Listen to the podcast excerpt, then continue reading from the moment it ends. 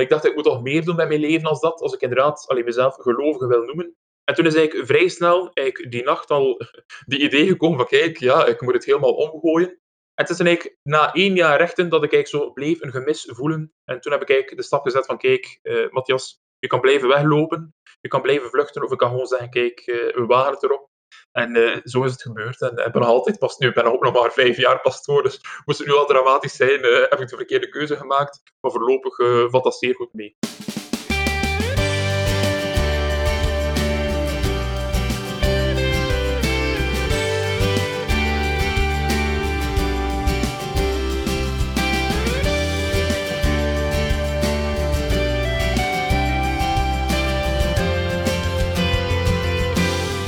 Welkom bij de Coach Jan podcast, jouw online gids naar een sprankelend en betekenisvol leven. Welkom bij een nieuwe aflevering van de Coach Jan podcast. Een paar maanden geleden zag ik op televisie een bijzondere kerel. Een jonge man met een lange baard, met daaronder een kraag met een witte boord. Een priester dus. Het beeld dat ik van een priester heb klopte helemaal niet, vooral omdat deze priester ook een rapper was. En in deze coronatijd doet hij de misvieringen via een livestreamverbinding op Facebook. Fascinerend dus. Een moderne, rappende priester die een authentieke versie brengt van de blijde boodschap. Ik moest er niet lang over nadenken om hem te contacteren voor de Coach Jan podcast, en gelukkig zei hij onmiddellijk ja. In deze podcast maken we tijd voor een fijn gesprek over het leven zoals het is, maar dan het leven van een priester Waarom wou Matthias priester worden? Hoe is het om vandaag de dag pastoor te zijn? Maar we hebben het ook over Thésée, over de regels voor een goed leven, over spiritualiteit en zoveel meer. Ik wens je veel luisterplezier. Dit is de Coach Jan podcast. Hey Matthias, of uh, hoe mag ik u eigenlijk noemen? Uh, Matthias is prima. Want uh, ja, je bent, uh, je bent priester. Ja, dat klopt. Uh, al vijf jaar ondertussen. Ja, hoe is dat om priester te zijn? Dat is eigenlijk zeer fijn. Ja, het is een zeer boeiend beroep. Je komt in contact met heel wat generaties, heel wat ja, mensen ook in verschillende situaties natuurlijk. Je komt bij mensen thuis in de mooiste momenten van hun leven, maar ook in de dieptepunten. Je bent eigenlijk een soort van ja, tochtgenoot die je best probeert te doen. en dan ga je op een bepaald moment weer weg en, en op naar een volgende ontmoeting. Dus het is zeer boeiend.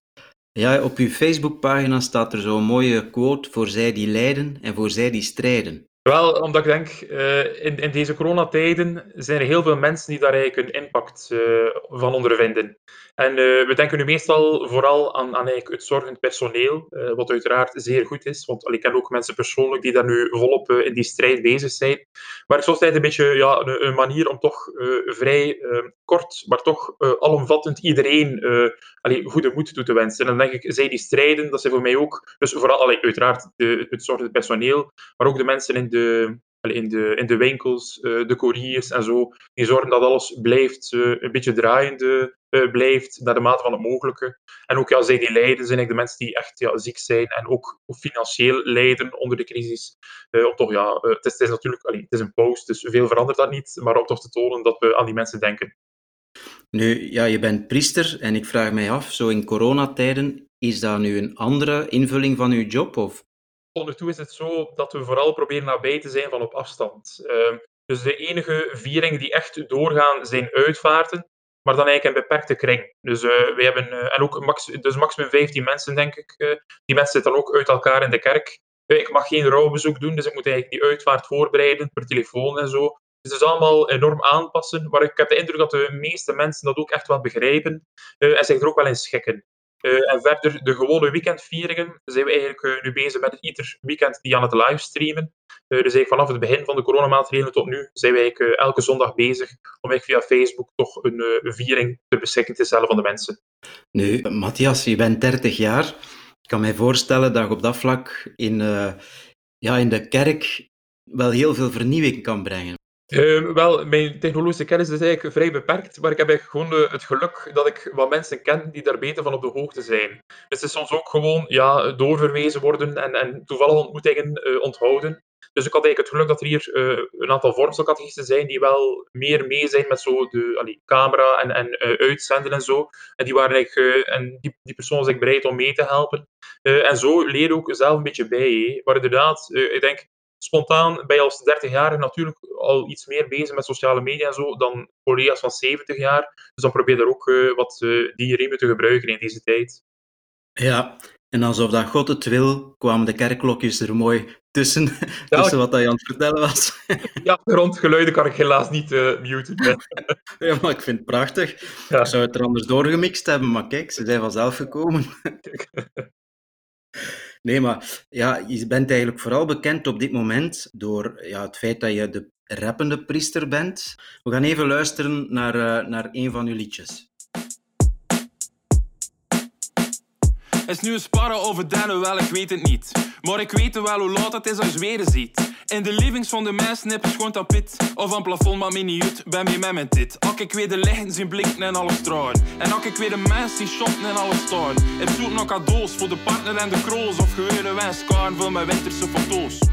Als de klees begint met hun nieuwjaarsbrieven.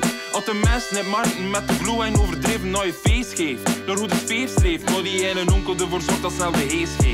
Zien dan op tv, alle films een cliché, mak ik je het twee met de familie mee. Al met zijn droom van sneeuw, maar ze geven weer regen. En als je achter al dat deed, is zelf niet met durven.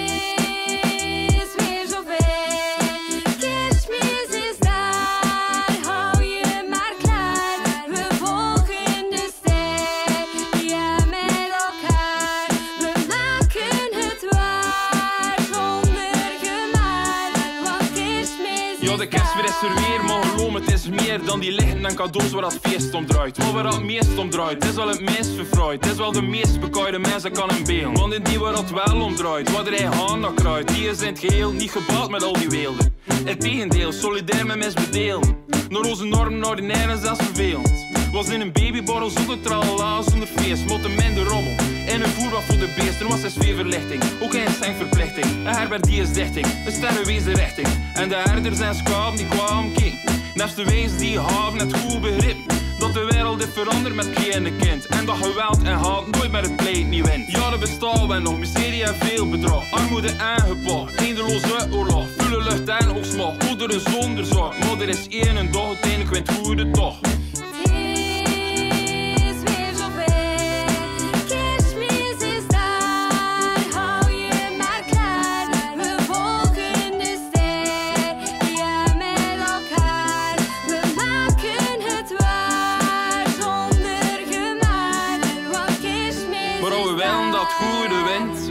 Neem dan een voorbeeld aan dat kleine kind. Wie aan goedheid en vrede wil bouwen, stikt om bij zelf de handen te mouw. Wat palaver en wat klaar en wat zeggen en wat zaad. Gewoon niet aan alle dagen van een ander dan vragen. Om een steentje bij te dragen, vul de wil zit aan de waan. Profiteer van anders slaan, beste zelf zijn aan. Dus zijn we beste van u zelf, plaats van anders te laten delven. Aan de grondslag van de toekomst, waar aan alle mensen tellen. Wordt al wachten net mekaar en mekaar niet voorbij snel. Wordt al trend hetzelfde helemaal maar plaats voor de nieuwe hel. Not voorbeeld van de zeunen, spelen maar klaar. Met een lusterend oor en een vriendelijk gebaar. En als we dat allemaal doen, dan is die zonneklaar. Dan wordt de zalige kerst en een gelukkig nieuwjaar.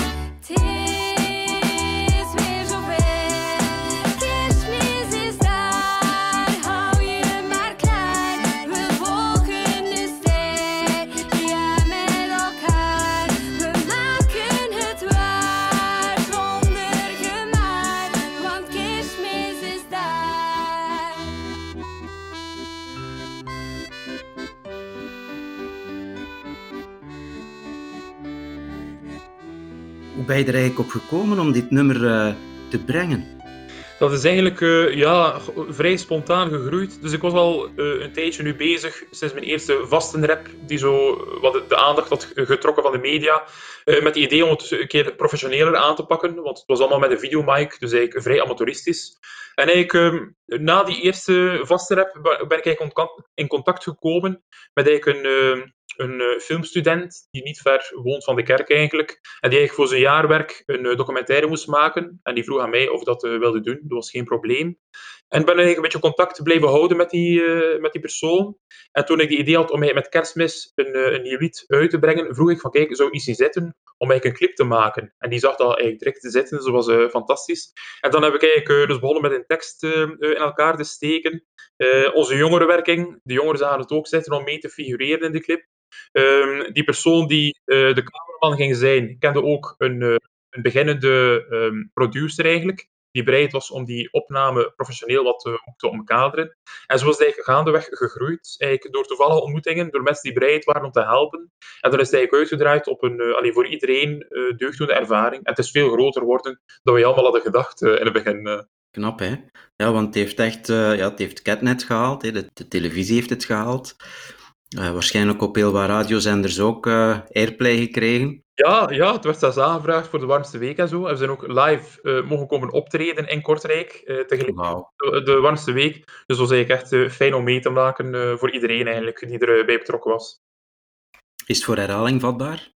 Uh, ja, eigenlijk uh, hadden we op dit moment normaal gezien de Pinkster-app afgewerkt. Dus ook uh, bij de videoclip en, en professionele opname. Maar corona heeft er dus helaas anders over beslist. dus dat wordt verschoven wellicht naar volgend werkjaar. We zijn nu nog bezig met andere teksten. Uh, maar het is een beetje ambetant. Uh, voor mijn muzikant, uh, ik, ik, probeer ook niet meer af te spreken dan nodig in deze tijd. Dus ik heb nog geen contact met mijn muzikant kunnen hebben. Dus het is nu allemaal wat ja, achtergrondwerk en voorbereiden, tot we echt ook weer elkaar kunnen ontmoeten zoals het hoort. Ja. Nu, ja, je bent 30 jaar, dus je hebt eigenlijk op een gegeven moment beslist van ik wil priester worden. Ja. Hoe is dat gegaan? Uh, dat is bij mij eigenlijk, uh, ja, dat blijft zo een beetje een raar verhaal natuurlijk, uh, maar bij mij is het eigenlijk vooral gekomen door een film, The Passion of the Christ, van Mel Gibson. ik heb die film eigenlijk bekeken toen ik in het zesde middelbaar zat. Dat is zo de periode dat je als student ja, moet kiezen welke richting je uitgaat na het middelbaar. Um, en ik had altijd die idee om eigenlijk rechten te studeren. Uh, omdat mij ook wel interesseerde. Allee, ik had ook wel zo uh, lichte politieke ambities. Ik discussieerde zo graag. En, en dus ik vond het wel interessant en boeiend. En uh, ook omdat ik dan geen wiskunde meer had. Dat was ook mooi meegenomen. maar dan plotseling in die, in die volle ja, periode van twijfel eigenlijk, zag ik door die film, The Passion of the Christ. waar ik de laatste uren uit het leven van Jezus op een vrij bloederige manier in beeld ziet gebracht. Um, en je moet weten, op dat moment, ik was eigenlijk een soort van, ja, ik was wel een christen, maar meer dan één keer in de maand naar een eucharistieviering gaan, betekende dat niet voor mij. Dus ik ben nooit uh, actief geweest als, als, uh, weet ik veel, als uh, misdienaar en zo. ik was nooit echt betrokken in de parochie.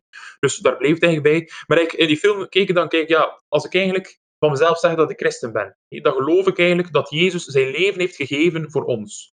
Maar bon, als ik dan keek wat ik in de plaats terug deed, dan dacht ik, ja, ik denk niet dat Jezus zijn hele leven heeft gegeven, opdat ik ene keer in de maand 45 minuten naar een viering ga. En ik dacht, ik moet toch meer doen met mijn leven als dat, als ik inderdaad alleen mezelf gelovige wil noemen. En toen is eigenlijk vrij snel, eigenlijk die nacht al, die idee gekomen van, kijk, ja, ik moet het helemaal omgooien. Uh, maar natuurlijk, om nu op basis van één film heel uw leven op te gooien, dat is vrij drastisch. Dus ik heb het ook al wat laten rusten. Um, ik heb er ook over gesproken met, met vrienden, met mijn ouders en zo. Um, en omdat eigenlijk iedereen dezelfde feedback gaf van Matthias, is toch maar rechten, er zit daar wellicht meer toekomst in. Verder ook effectief eerst uh, uh, naar Gent gegaan om die rechtenstudies aan te vatten. En het is eigenlijk na één jaar rechten dat ik eigenlijk zo bleef een gemis voelen. En toen heb ik eigenlijk de stap gezet van, kijk, Matthias, je kan blijven weglopen, je kan blijven vluchten, of ik kan gewoon zeggen, kijk, we wagen het erop. En zo is het gebeurd. En ik ben nog altijd pas nu, ik ben ook nog maar vijf jaar pastoor, dus moest het nu al dramatisch zijn, heb ik de verkeerde keuze gemaakt. Maar voorlopig valt dat zeer goed mee. Ja. En hoe, hoe gaat dat dan in zijn werk? Je hebt daar dus over gepraat, je bent dan gaan studeren. Uh, dan ben je dus voor priester gaan studeren. Uh, de opleiding zelf, dat is eigenlijk een, uh, dus we doen dat in een groot seminarie. Dat is eigenlijk een, een oude abdij in Brugge. En ja. um, dat duurt ongeveer, in mijn tijd was een opleiding die zes jaar duurde. Uh, ondertussen is dat een beetje aangepast, maar we zijn er ook niet meer zo goed van op de hoogte. Maar dus dat duurt zes jaar. En je komt eigenlijk in, in twee cyclussen terecht. Dus uh, de, eerste, denk de eerste twee jaar uh, zijn eigenlijk één groep die les krijgt. En dan de volgende vier jaar zijn eigenlijk een aparte groep. Dus ze zijn niet uh, per jaar apart, anders is het een vrij eenzaam bestaan natuurlijk. Ehm, maar in mijn jaar, dus we zijn eigenlijk met drie seminaristen gestart. En ik denk dat we in totaal alle jaren samen met veertien waren. Dus het was eigenlijk nog een mooie groep. en, en ook, ook een, uh, een deugddoende sfeer van kijk, we zijn er niet alleen. Um, dus dat duurt zes jaar. En doorheen de opleiding, dus je hebt natuurlijk de, de theoretische vakken. Goh, eigenlijk de meeste vakken zijn eigenlijk geschiedenis. Dus uh, je hebt geschiedenis van de filosofie, geschiedenis van heel de kerkelijke leer over ethische standpunten enzovoort. Je krijgt ook een aantal praktische vakken, uh, zangles, leren preken en zo van die dingen, dat is ook belangrijk. En dan leer je ook stage doen. Dus ik ben ook in een ziekenhuis gaan meewerken. ik heb les gegeven in het lager, zowel als in het middelbaar onderwijs. Uh, daar hebben we ook alleen vormse catechese op de eigen parochie enzovoort. Dus je leert eigenlijk zowel de theorie als ook de praktijk uh, ontdekken en kijken van kijk, is het echt iets voor mij? Uh, voel ik dat ik er iets kan betekenen? En, en zo leren ontdekken of het uw weg is, al dan niet. Mijn dochter, ik heb drie dochtertjes en mijn jongste vijf jaar, die, ik had daar juist gevraagd van wat zouden jullie zo willen vragen aan een, aan een jonge priester? En mijn jongste van vijf jaar vroeg, heb jij een vrouw? voilà. Ik stel dus de vraag door, heb jij een vrouw? Nee, ik heb dus uh, geen vrouw. Dus uh, het is nog altijd zo dat wij in de katholieke kerk als priester dus, uh, het celibaat beloven. Dus wij gaan eigenlijk heel ons leven tegemoet zonder unieke partner. Dat is eigenlijk die idee erachter, dat je eigenlijk ja, geeft eigenlijk aan de gemeenschap waarvoor je benoemd bent. En, en door eigenlijk ja, geen unieke relatie aan te gaan, is het idee dat je, ja, je bent nooit gebonden. Dus als iemand mij s'nachts opbelt, of voor een ziekenzalving of zo, ik ga nooit kunnen zeggen van kijk, ja, ik kan niet komen, mijn kinderen zijn alleen thuis. Ik ben altijd beschikbaar en ik probeer het ook op die manier te beleven. Want ik denk, celibaat, uh, zo'n leven kan ook leiden tot een lui leven. Dat je denkt van ja, ik heb geen vrouw en geen kinderen, fantastisch, de hemel op aarde. Maar dat is natuurlijk niet de bedoeling. Je moet het ook echt positief invullen, dat het ook echt een meerwaarde is in je leven. want anders wordt het uh, allee, zeer moeilijk, denk ik. Ja. En nog geen moeilijke momenten gehad? Ja, uiteraard. Uh, nu, ik stel vast, uh, het is allemaal het celibaat is zeer gemakkelijk als je op iemand verliefd bent. Dan, is het, uh, dan gaat het als... Alleen natuurlijk, uh, je hebt altijd een bepaald gemis van intimiteit. En dat kan je nooit... Allee, ik kan er altijd... Allee, kan heel wat holle woorden gebruiken of wollige woorden om het celibaat omschrijven. Van, ja, in de plaats van, van liefde en zo heb je hele gemeenschap. Maar nee, bedoel, je hebt een bepaald gemis die nooit weggenomen wordt. Maar ik probeer op ook te beleven door eigenlijk... Um, door mijn constant, allee, constant latent gevoel van gemis... ben je ook gevoeliger voor het gemis van andere mensen. Dus als ik bijvoorbeeld uh, alleen een moeilijk gesprek heb doorheen de dag, of ik een mm. eenzame persoon die thuis gebonden is, wel als ik s'avonds thuis kom, ik kom ook in een leeg huis. En vanzelf uh, denk je terug aan kijken, ja, die, man, die mens is ook alleen, en je denkt eraan, je bidt voor die persoon. Terwijl, mocht je thuiskomen in, bij, bij allez, een liefhebbende vrouw uh, en, een, en een liefdevol gezin, kan je altijd denk ik zeggen van, oké, ik ga nu een keer alle zorgen van de voorbije dag weggooien, ik kan er even niet aan denken. Op een bepaalde manier blijf je ermee bezig. Niet, allee, ook niet uh, dat, dat, je niet meer kan slapen en zo, maar het is wel goed, je blijft zo ja, gevoelig voor de noden van anderen. Uh, allee, dat is de manier waarop ik er probeer mee om te gaan. En ik zeg, ja. de, de opleiding duurt ook zes jaar, dus je hebt ook tijd genoeg om daarover na te denken. Uh, ik heb heel veel begrip. Natuurlijk, allee, een leven kan lang duren. Het is, het is, mijn intentie alleszins om het vol te houden. Ik hoop dat het lukt. Uh, maar dat was ook wel voor mij belangrijk. Uh, ik wil niet zo de priester zijn die zegt, ja, ik ben eigenlijk tegen het celibaat, maar bon, ik neem het erbij en kijk wel hoe lang het duurt. Ik wil ook van in het begin erachter staan en zo consequent mogelijk dat beleven. En tot nu toe lukt dat nog altijd. En inderdaad, veel mensen stellen daar vragen over. Maar het zijn voor mij iedere keer weer kansen om er ook bij stil te staan van kijk, sta ik er nog altijd achter? Uh, kan er nog altijd mijn eigen argumenten van toen onderschrijven? En tot nu toe blijft dat wel goed lukken. Ik kan mij voorstellen dat het leven in een soort van klooster of een soort van gemeenschap, als individu in een gemeenschap, dat dat wel fijn is. Hè? Um, dat kan het gemis inderdaad aan intimiteit wel, wel een stuk uh, invullen. Hm? Maar ik hoor eigenlijk u zeggen dat je ja, alleen thuis woont. Ja, ja, dat is inderdaad ook eh, bij mij. Uh, ik hoor soms ook collega's pleiten om bijvoorbeeld met verschillende priesters uh, samen in een pastorie te wonen. dat je dan ook samen kan bidden en zo. ik vind het wel persoon. Dat heeft ook met karakters te maken uiteindelijk. En ik merk ook bij mezelf, ik ben iemand die eigenlijk vrij gemakkelijk alleen kan zijn ook. dus ik -hmm. moet allee, treuren als ik s'avonds thuis kom in een lege pastorie. Integendeel, dat is voor mij zalig om na al die vergaderingen een keer gewoon op je gemak thuis te kunnen komen. Um, ik, ook ondertussen merk ik ook, als ik op reis ga, ik ga nu meestal ook alleen op reis, uh, omdat priesterschap is eigenlijk een vrij sociaal beroep. En uh, ja, mensen die ook allee, van nature zeer sociaal van aard zijn en, en dan ook de volle daarvan kunnen allee, genieten. maar is het ook een keer nodig om, om zo ja, even weg van alle mensen een keer gewoon tot rust te komen. Dus ik denk dat ik ook op dat vlak mijn karakter mee heb en dat ik misschien ook wel uh, ja, het celibaat misschien beter kan plaatsen dan sommige collega's die misschien van nature wat meer nood hebben aan, aan contact en zo. Uh, dus dat helpt ook, uh, denk ik. Ja.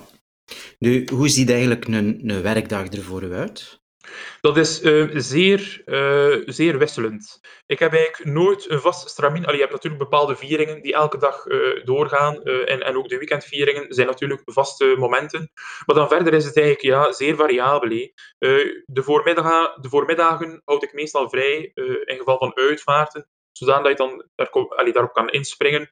Um, ik heb ja, uh, veel voorbereidende gesprekken en bezoeken, dus uh, om uh, dopen voor te bereiden, om huwelijken voor te bereiden enzovoort. ik ben ook betrokken in de vormse catechese in verschillende parochies. Uh, ik ben de hoofdbegeleider van onze jongerenwerking. Um, dus je komt eigenlijk op vele manieren in contact met heel wat mensen. Uh, ook ja, natuurlijk schoolpastoraal, je hebt ook contact uh, met de scholen en zo. Dus het is zeer boeiend. Um, en ook ja, veel toevallige ontmoetingen. Mensen die gewoon een keer aan de deurbel komen om, om op verhaal te komen. En wat ik misschien wel on onderschat heb, dus doordat ik bijvoorbeeld nu die Facebookpagina heb, er zijn ook heel wat mensen die ook via die weg een keer op verhaal willen komen. En die, en die gewoon een keer ja, nood hebben en dan niet echt dan luisterend oor, maar zo een, een meelezend oog, uh, om een keer gewoon een verhaal zo onder, onder woorden te brengen. Dus uh, die, dat digitale aspect uh, ben ik ook zo meer en meer, zeker in deze tijden, wat oog voor aan het hebben. en ja, vooral, constant ben je ja, een soort van passant in het leven van mensen. En je probeert op dat moment dat je bij die persoon bent, daar het beste van te maken en zoveel mogelijk hulp te bieden. Ja, maar ik herken dat enorm. Uh, in mijn job als, als psychotherapeut dan ja. uh, voel ik mij ook heel vaak die gids ja. bij mensen. Um, en ik, ik heb natuurlijk de tijd niet meegemaakt van, van 40 jaar geleden, waarin dat het katholicisme hier in Vlaanderen, denk ik, veel populairder was dan, dan op dit moment. Ja. Uh, maar ik merk wel dat, dat heel veel mensen op zoek zijn naar, naar, naar op verhaal komen, naar, naar zingeving ook, naar een stuk ja, gesprekken, naar diepgaande, verbindende gesprekken. En ik denk inderdaad dat dat vroeger meer de rol was van de priester, mm. um, dan dat dat vandaag het geval kan zijn. Dus ik, ik hoor eigenlijk wel dat jij wel die weg vindt, of dat de mensen tenminste de weg wel vinden naar u, om die gesprekken te kunnen voeren. Ja, inderdaad. En soms ook, uh, dat blijft soms ook bij eenmalige contacten. Hè. Uh, ik wil het ook niet uh, overroepen. Maar je hebt inderdaad wel ook wel mensen die, die wordt vroeger, zoals u ook aangeeft, de, de populaire tijd hebben meegemaakt van de kerk, die veel macht had en veel aanzien. Maar hij heeft ook bij heel veel mensen veel wonden geslaan. Dus ik heb nu voor de generatie van mensen die nu 60, 70 jaar zijn, er zijn er veel mensen die voor nog altijd naar de kerk komen, maar die wel um, soms ook op verhaal komen bij mij, die zeggen, kijk, ja, ik ga nooit vergeten, uh, de priester van toen, uh, hoe streng hij was en, en, en hoe kwaad. En, en hoe, allee, dat zijn allemaal van die herinneringen dat ik denk, het is jammer dat mensen zo geloof moeten associëren met, met zo kwaadheid en, en, en slechtheid. Um, ja, en dat, dat zijn eigenlijk echt wonden die, die blijven ja, meegedragen worden door mensen in het verdere leven. Uh, maar, maar ik ben wel blij wat was zo mijn schrik? Uh, allee, ik moet weten, toen ik in het seminarie zat, was zo de volle periode rond uh, Roger van Heluwe. Dus dat, is, dat was niet echt de meest fijne tijd om dan priesterstudent te zijn. ik had enorm schrik toen ik startte als pastoor, dat mensen mij gingen vereenzelvigen met de hele kerk. Dus dat ik ging uitgescholden worden en, en weet ik veel wat. Maar ik ben toch blij om vast te stellen dat mensen eigenlijk toch um, allee, vooral kijken naar het individuele karakter van de individuele pastoor. en dat ze ook kansen geven. ik ben hier eigenlijk zeer goed ontvangen geweest van in het begin in de plaatselijke gemeenschap. Ik ben die mensen daar zeer dankbaar voor. En, en het is ook hoopvol dat mensen ook kunnen zien van kijk, het is niet alle priesters, het is niet de kerk die slecht is, of, of weet ik veel, dat er daar ook wel een onderscheid kan gemaakt worden. Mm -hmm. Ja, dat, dat, is, dat is wel hoopgevend, hè, dat mensen toch dat onderscheid kunnen maken. Ja. ja. ja. Je vertelde dat je um, in je opleiding tot priester ook in de zomermaanden naar zee ging. Ja, een bedevaartplaats voor jongeren. Hè? Ja, uh, mijn, vader die, uh, die was daar ook nogal fan van, vooral van de liedjes die daar gespeeld werden. Hè? Onder andere nadat die Tourbé en zo. Uh, ja, dat is mooi, ja. Ja, ja, dat speelden wij dan met het orkest. Vertel daar eens van, want ik ben er zelf nooit niet geweest. Ik passeer er wel elk jaar. Ehm, als ik naar Spanje ga, dan kom ik altijd een bordje TZ tegen en ik denk altijd, ik moet hier toch een keer stoppen, maar is er nog niet van gekomen? Wel, uh, ik, ben er, uh, dus, um, ik ben er één keer geweest. Hè. Dus, het was niet dat ik elke zomermaand daar naartoe ging. Ik ben er één keer geweest met eigenlijk een, een collega-seminarist van de denk ik dan Bisdom Hasselt. dus toevallig die persoon leren kennen. En we zijn eigenlijk met een groepje van een vijftal jongeren vanuit Vlaanderen naar daartoe getrokken. En ik vind, allee, bij de meeste reizen is het zo, als ik zo meega in een groep, ik vind de rit op zich vind ik al fantastisch. ik vind het zo bijzonder samen onderweg zijn vind dat zo symbolisch. Zo, uh, het hele leven wordt zo samengevat in dat ene beeld van, kijk, we zijn samen en route naar een bestemming. En uh, dus toen we daartoe kwamen, uh, dat was eigenlijk in een tentenkamp. Ja, je moet ook weten, ik ben eigenlijk spontaan niet echt zo'n fan van kamperen. En allee, ik heb zo graag elke avond een verzorgde douche en weet ik veel. dus dat was allemaal aanpassend, maar je komt er eigenlijk in, in, in, allee, je leert eigenlijk je blik openen. Als, als Vlaamse seminarist ben je vooral geconfronteerd met zo de Vlaamse kerkelijke problemen. Eh, ouder wordt de bevolking enzovoort. En op het duur, um, als je enkel oog hebt aan zo de plaatselijke context, kan je soms ook zo je blind staren en, en, en soms ook ja, de, de moed verliezen. Dus daar komt dan in TC, uh, komt het dan op, op zo'n camping terecht, met allemaal leeftijdsgenoten die niet allemaal christelijk, het zijn er ook gewoon zoekende jongeren of, of jongeren die komen voor de sfeer. Maar iedereen kan er wel over geloof praten. Iedereen weet dat, kijk, God kan hier te sprake komen. Hij wordt dan ook in gespreksgroepen ingedeeld. Uh, uh, dus ik had een gespreksgroep met een aantal Nederlanders, een aantal Duitsers, een aantal Spanjaarden en zo. Uh, en dan krijg ik zo elke dag een thema mee om er wat op weg te gaan. Dat wordt gekaderd door een van de plaatselijke broeders. En dan ga ik uitwisselen. Maar dat was fantastisch, om een keer gewoon ongegeneerd over God te kunnen spreken. En ik vond ook het feit dat ik voor het, de, de voertaal was Engels, ik vond dat hielp ook om, om zo, ja, ik weet het niet, het is raar, maar in een vreemde taal kan je zo beter je, je diepste gevoelens uitdrukken dan zo in je, in je moedertaal. Dat wordt zo direct confronterend anders. Dus ik vond dat enorm boeiend. Uh, en, en, en ook, uh, het, het was ook een voordeel dat je zo wist, na die week is het weer gedaan. En dit was zo pijnlijk op één manier, omdat je natuurlijk die mensen die je ontmoet niet meer terugziet. Maar ik kan hier alles zeggen wat ik wil en dan ben ik weer weg. Uh, en ik vond, dat, ja, ik vond dat bijzonder. En ook het samen eten daar. Uh, ik was ook uh, lid van het koor daar, omdat ik geen zin had om te helpen met het opdienen van maaltijden. Um, en, en ook het, het, samen zingen met mensen van, van alle nationaliteiten, dat is ook fantastisch. Ja, het is, het is, ja, je voelt dan inderdaad die liederen die je daar aanhaalde, dat zijn zo repetitieve liederen. En in het begin, ik moet eerlijk zeggen, die, die eerste dag dat ik dat was, ik ben zo tien minuten bezig met zo één zinnetje aan het zingen, dan dacht ik, oh, Jezus Christus, dat duurt nog een week. Maar, maar erin thuis. Als dat de kans geeft, kom je erin thuis en zit dat dan gewoon met, met wildvreemden, uh, tien minuten aan een stuk één zinnetje te mediteren. En als, dat vanuit, als een buitenstaander bekijkt, is dat absurd, maar, maar toch heb je er deugd aan. Toch voel je, kijk, er is hier iets aanwezig. Allee, ik noem dat natuurlijk God vanuit mijn geloof. Maar je voelt, er is hier iets aanwezig. Iets dat ervoor zorgt dat al die jongeren die elkaar allee, niet, niet verstaan, niet kennen, maar toch weten, kijk, we zijn hier verbonden. En dat heeft enorm veel deugd gedaan. Ja, ja zo die, die liedjes, die, die, um, die brengen eigenlijk een gemeenschappelijke focus, uh, een soort van aandacht, een soort van uh, ja. ja. energie, mm. Ja, waardoor dat je eigenlijk echt uh, kunt zakken naar beneden, naar je gevoel, denk ik. Naar, ja, het is, het, is, het is eigenlijk inderdaad een soort van meditatie, hè? Ja, inderdaad, ja. Ja. Nu, ja, we komen eigenlijk nu zelf op het thema God. En ik ben echt benieuwd naar hoe dat, wat dat voor u God eigenlijk is. Ja, dat is. Uh, ik denk, uh, het eenvoudigste antwoord is ook denk ik, een heel Bijbels antwoord: God is liefde. Uh, ik denk dat het uitgangspunt is, ook alleen mijn diepste geloof en alles wat ik doe, God is liefde. maar natuurlijk, uh, we leren God kennen door Jezus. Allee, dat is eigenlijk de, de katholieke opvatting.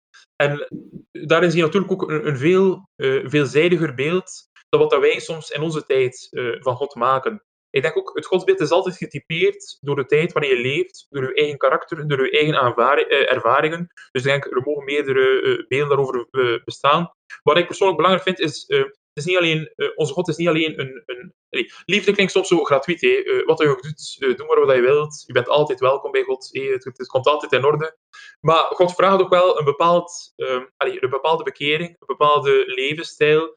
om ook zelf die liefde allee, die God is, zelf ook waar te maken. En ik denk dat daar soms wat in, in, de beleving van als gelovige. Bij mij soms ook hoor, kan het soms verkeerd lopen. Dat je inderdaad zo door altijd over die liefdevolle Jezus te spreken en die goede vader, dat je soms ook jezelf in slaap wiegt. Dat je denkt van ja, kijk, het maakt niet uit als ik hier die 40 dagen tijd door gewoon uh, allee, frieten blijf eten à volonté. Uh, God begrijpt dat. En, snap je, dat zo, ik, vind, ik vind het belangrijk om jezelf uit te dagen, maar ook zo die Bijbelse teksten die vandaag zo moeilijk in de oren klinken. dus God is vooral, ja, God vraagt om jezelf te blijven in vraag stellen. Ik denk dat dat een beetje hetgeen is. Uh, dat ik zo boeiend vind als gelovige. En vanaf dat je zo'n moment hebt dat je denkt van kijk, ja, ik begrijp God, eh, of, of zo, ik snap waarover het gaat, dan komt ze weer zo'n tekst tegen die zo iets heel anders zegt en denk alleen. ja. ja. Ja, dat is mooi. In, in boeddhisme heb je zo een, een, een, mooie uitspraak, dat gaat dan over Boeddha. Ja. En die gaat als volgt, um, if you meet the Buddha, kill him. Ja. als je hem tegenkomt, dan, uh, dan zijn je eigenlijk zo vol van jezelf dat je denkt van, ik heb hem hier ontmoet, hè, dat het eigenlijk uh, een illusie was. Hè. Ja. ja, want vanaf dat je zeker bent, heb je eigenlijk meer een soort van menselijk beeld voor ogen. En, en, en, en op de duur ja, wordt God ja, een menselijke... Maar, allee, ja, hoe moet ik, het, hoe moet ik het uitleggen? Ik denk, vanaf dat je inderdaad zo het gevoel hebt, ik weet het zeker hoe dat zit, dan word hij, allez, dan word, dan word je zelf bijna God. Uh, en, en dat ja. inderdaad ja, de, de, het grote gevaar als mens natuurlijk. Hè. Ja, voilà, daar komt het eigenlijk inderdaad op neer. Ja. Nu, heel veel mensen die, die zijn ook wel op zoek naar wat zijn zo de regels, zal ik zeggen, voor een goed leven. Het was, het was verrassend voor mij dat je in je, uh, in uw boekentips ook een, een boekje uh, als tip meegaf van uh, de, de 12 regels voor, voor het leven. Van Jordan Peterson. Ja. ja.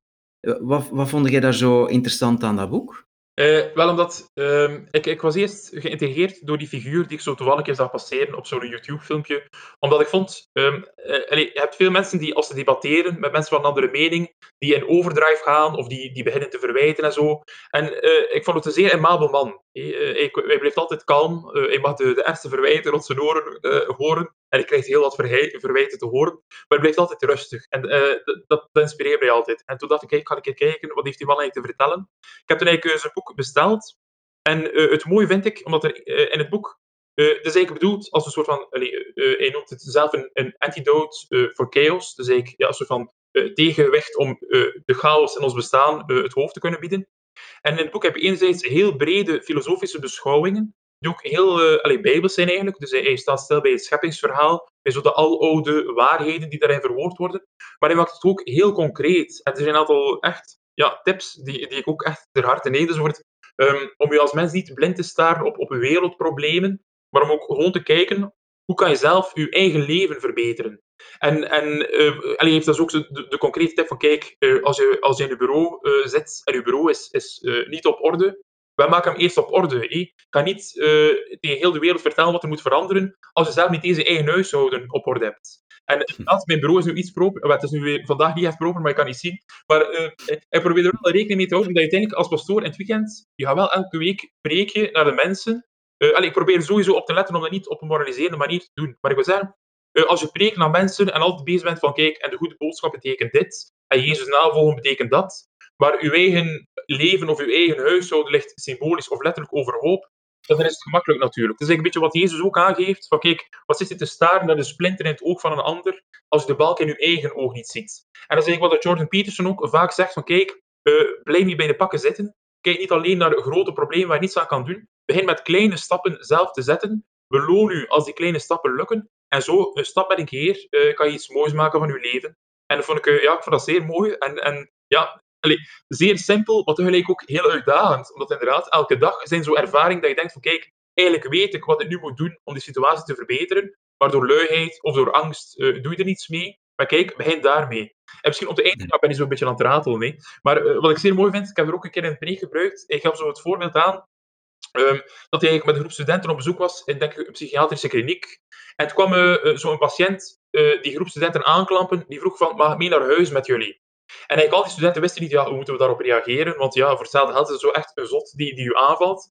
En toen zei hij eigenlijk, Jordan Peters, van kijk, op dat moment uh, heb ik bij mezelf gezegd, als je in situaties terechtkomt waarbij je niet weet wat je moet zeggen, we zeggen gewoon de waarheid. En van zo fantastisch simpel. En inderdaad, hij heeft dan gewoon gezegd aan die mensen, kijk, ik kan niet meegaan, want wij zijn studenten, jij niet, je bent hier een bewolder. En uiteindelijk, ja, door gewoon de waarheid te vertellen, als het misloopt, goed, dan heb je zelf eigenlijk niets te verwijten, je hebt gewoon de waarheid verteld. Maar als je met de liegen of met de leugens om best wil, ja, dan komen we meestal in erger leugens terecht. En dat, ja, ik probeer erop te letten. Uh, ja, het zijn al van die ja. mooie tips. Ja, er is ook een tip bij, dacht ik. Als je een poes tegenkomt, aait ze dan. Ja, inderdaad. Ja, ja. Ik heb nu twee katten, dus ik, nog een reden te meer om dat boek te kopen. Ja, ja.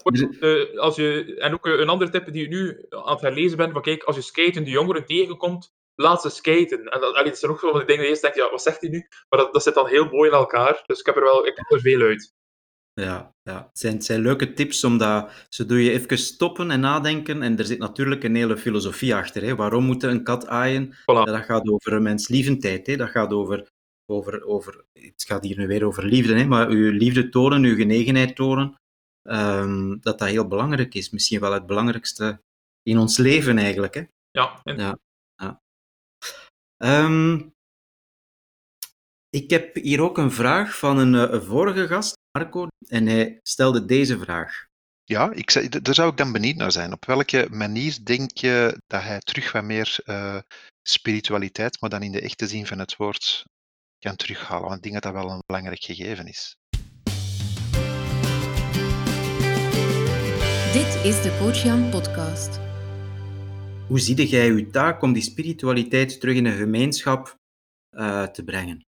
Well, dat, is, dat is niet eenvoudig, hè. omdat uh, alleen maakt ook uh, de mensen die voor naar de kerk gaan, uh, na de kerk gaan ze weer naar het gewone leven terecht. En uh, ik weet niet goed in hoeverre dat dan ook de dingen die ze misschien meegenomen hebben uit de viering, hoe ver dat, dat ook behouden blijft. Hè. Maar ik probeer wel natuurlijk voor tijdens de liturgie. Um, en je merkt dan ook wel voor tijdens die livestreams, dat wordt meestal door zo 3.000, 4.000 mensen wel bekeken. Het is, het is, soms, het is soms ook voor mij verbazend vast te stellen, bijvoorbeeld uh, misdienaars normaal gezien, die de mis dienen, die komen gewoon als ze van beurt zijn. Dat is voor het één keer in de maand. En als ze niet van beurt zijn, zien ze niet. Maar ik hoor, voor nu van mensen thuis, gezinnen van misdienaars, die voor elke week uh, toch naar die viering kijken. Dus blijkbaar is het toch een bepaalde drempel om naar het kerkgebouw te gaan.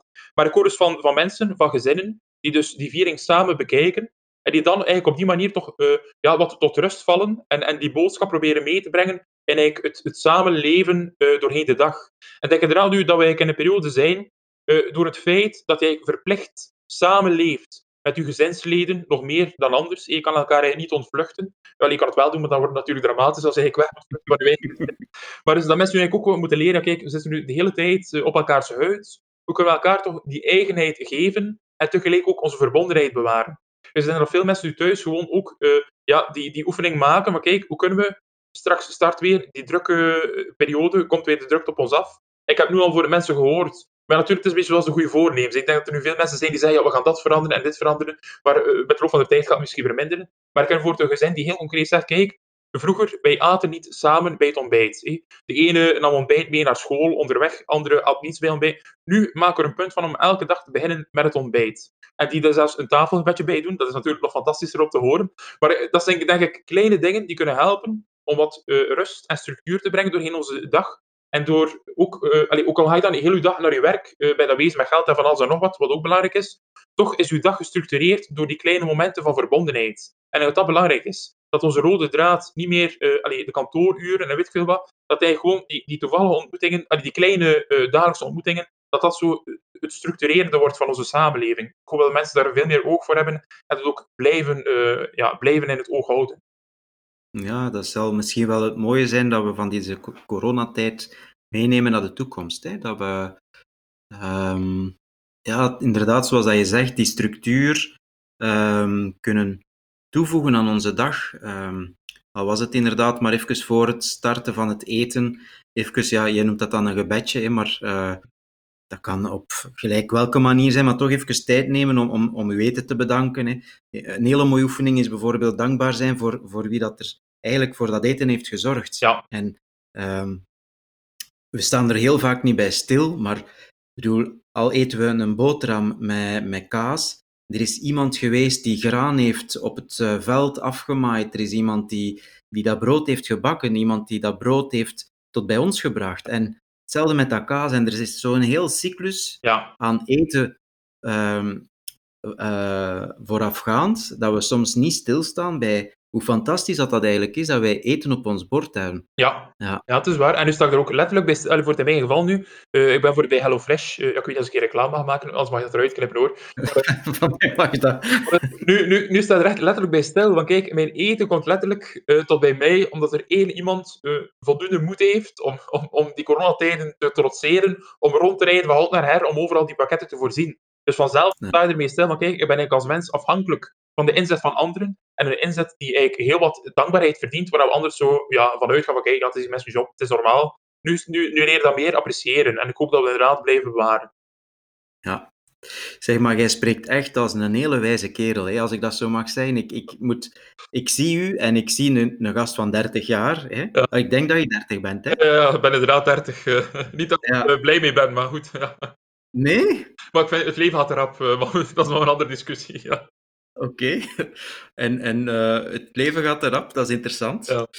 Um, Maar ja, ik kan me toch ook voorstellen dat jij in het dagdagelijkse leven toch wel onder veel oudere mensen ehm, leeft. Hè? Eh, gewoon de gemiddelde leeftijd van de mensen die naar de kerk gaan is, is ook veel ouder. Ehm, hoe is dat voor u? Uh, voor mij is dat geen enkel probleem. Uh, en ik kan ook genieten. Ik heb dat vroeger ook al um, voor mijn grootvader, langs mijn vaders kant. Uh, die, die dat is zo iemand die ook over de oorlog kon praten en over de weet ik veel wat. En dat zijn zo dingen waar, waar zo, sommige van mijn leeftijdsgenoten misschien niet veel een boodschap aan hebben. Maar ik kan echt zo genieten van de, de wijsheid van de oudere generatie. Uh, en ook, allee, ik heb hier veel parochianen, als ik zo verhalen hoor van vroeger, vol van volks, volkswijsheden. Oudere mensen hebben heel wat te bieden ook aan, aan, aan, onze wereld nog.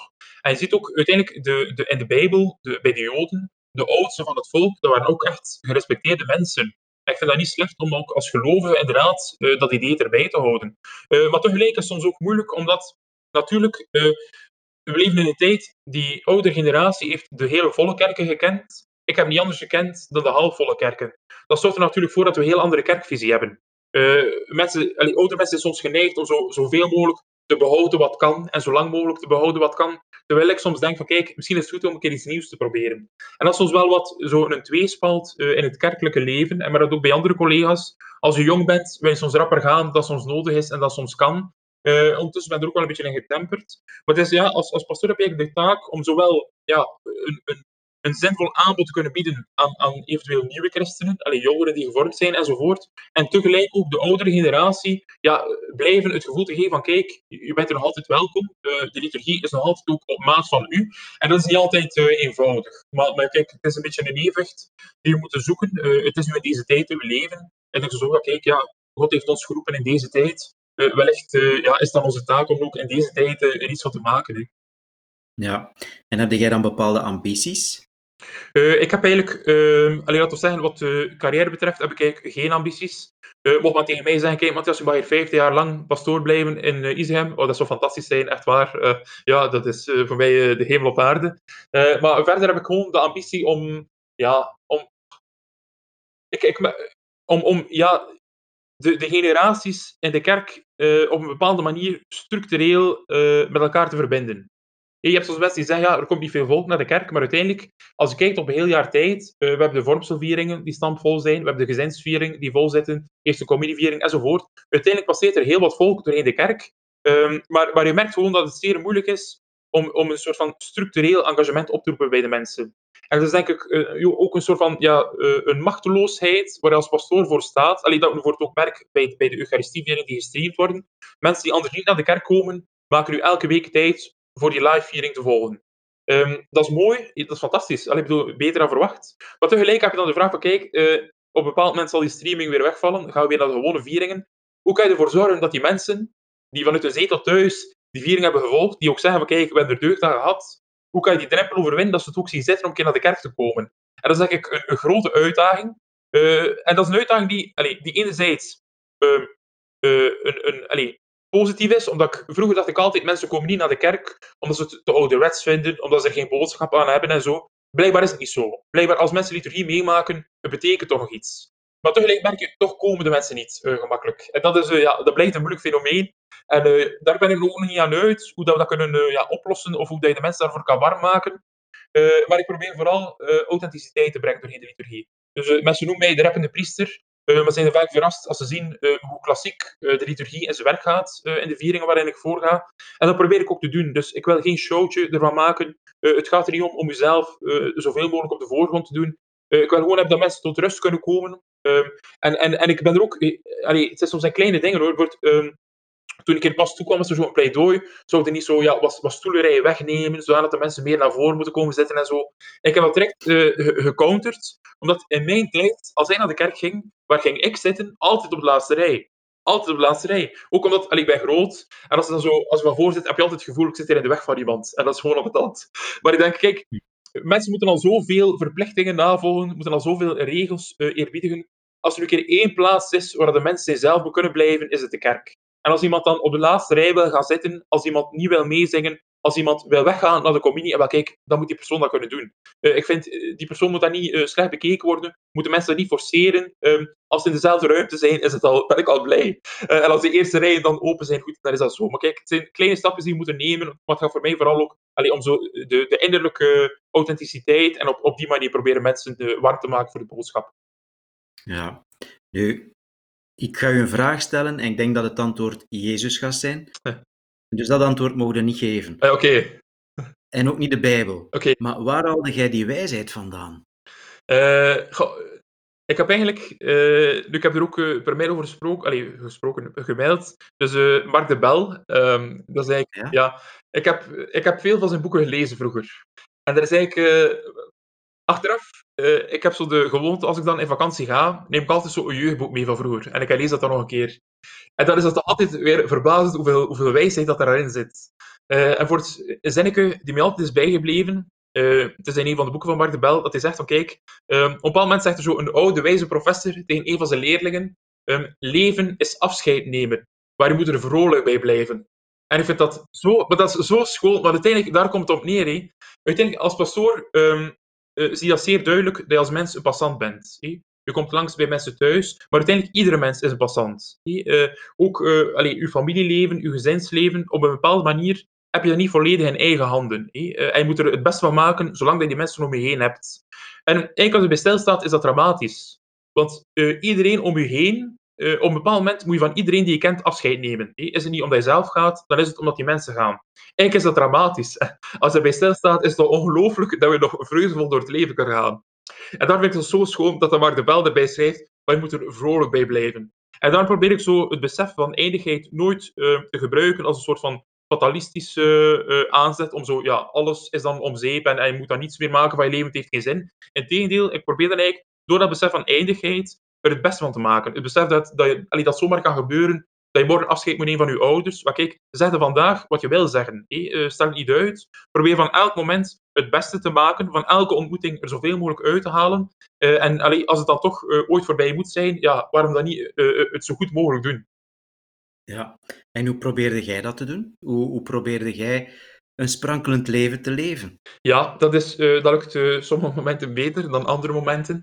Uh, maar ik probeer vooral uh, in contact met mensen ervoor te zorgen dat ze zich goed voelen. Hey. Um, dat, well, goed voelen. Ik zeggen, als, je, als je samen met mensen op weg gaat om er uitwaart voor te bereiden, die mensen voelen zich niet goed. Maar ik wil ik wil als pastoor ervoor zorgen ehm, dat, dat mijn aanwezigheid bijdraagt tot, tot het ledigen van een bepaalde nood dat de mensen op dat moment hebben. Uh, omdat ik ook merk, allee, dat, dat zijn zo allemaal van die clichés, hé, maar als je andere mensen gelukkig maakt, wordt ook zelf gelukkiger. En ik merk dat ook, um, het is soms verleidelijk, zeker ook in de kerk eigenlijk, om, om zo, ja, u te verliezen in conflicten rond visies en structuren enzovoort. Maar uiteindelijk, zeker als je zo'n coronacrisis meemaakt, goed, Um, is, het, is het het waard om je leven te verspillen aan, aan van die uiterlijke discussies? Is niet veel belangrijker om te kijken hoe kan je mensen gelukkig maken? Hoe kan je mensen uh, perspectief bieden? Hoe kan je mensen hoopvol in het leven laten staan? Uh, en het begint vooral door zelf hoopvol te zijn. Hè? het heeft geen zin om te preken tegen een ander als je eigen preken niet gelooft. Dus ik probeer er wel te bewaren. En, en, en op... Vreest u een bureau op te ruimen? Ja, wel, voilà, kijk. ik word met de, met de vinger op de wonden gedrukt. Maar, maar, maar, ja, het zijn die kleine dingen die je soms doen hoor. Van het feit dat je bureau opruimt tot ook aan dat je het de moeite waard vindt om allee, verzorgd uh, voor de wereld te verschijnen. En dat is al een teken dat je het inderdaad uh, goed wil doen. Ja, voilà, klopt. Nu, stel u voor dat Mark de Bel hier in de podcast uh, terechtkomt. Uh, wat zou je hem dan willen vragen? Wel, uh, ik heb ooit een keer gemerkt, er stond ooit een keer een post op zijn Facebookpagina dat hij eigenlijk, over zo'n negatieve ervaring dat hij had met de kerkelijke overheid toen hij leerkracht wilde worden. Um, en het is een beetje mijn vraag, hoe staat het tegenover de kerk in het algemeen? Want ik heb de indruk, in zijn verhalen, als er zo'n priester aan bod komt, is dat meestal een, een, een, een, een positieve figuur. Eh? Maar ik heb toch de indruk dat hij ook op een bepaalde manier zo, de kerk bepaalde verwijten maakt of toch bepaalde verantwoordelijken, die ik ook meestal kan begrijpen. Uh, ben ik wel geïnteresseerd, hoe is zijn algemeen beeld zo over de kerk? Uh, ja, het lijkt wel boeiend om een keer te weten. Maar natuurlijk, ja, als ik dan zo een, heel teleurstellend antwoord krijg, ben ik weer zo een jeugdidool verloren. Dat is ook niet aan. ik zal hem zeggen, als hem antwoordt, dat hem uh, een heel positief beeld moet scheppen van de kerk. Mooi, ja. Ehm, ja, zijn er nog zaken die je wilt meegeven aan de, aan de luisteraar? Uh, nee, voor mij is het allemaal uh, prima. Ik ben eigenlijk uh, aangenaam verrast door de vraagstelling. Het, was, het is zeer boeiend. Ja. Allee, ik vond het ook heel, heel fijn. ja, je bent nu niet alleen niet meer een rappende priester voor mij, maar ook een hele wijze jonge gast. Allee. Die, ja, die, die een hele mooie job heeft. En ehm, ja, ik wens ik u het allerbeste toe. Dank u wel voor u hetzelfde. Dit was de Coach Jan podcast. Reageren op deze aflevering kan via www.coachjan.be podcast. Vond je dit een goede aflevering? Dan stellen we jouw waardering en beoordeling in iTunes op prijs. Dit zorgt er mee voor dat ook andere mensen deze podcast vinden. Bedankt voor het luisteren en vergeet niet, maak er een sprankelende en betekenisvolle dag van.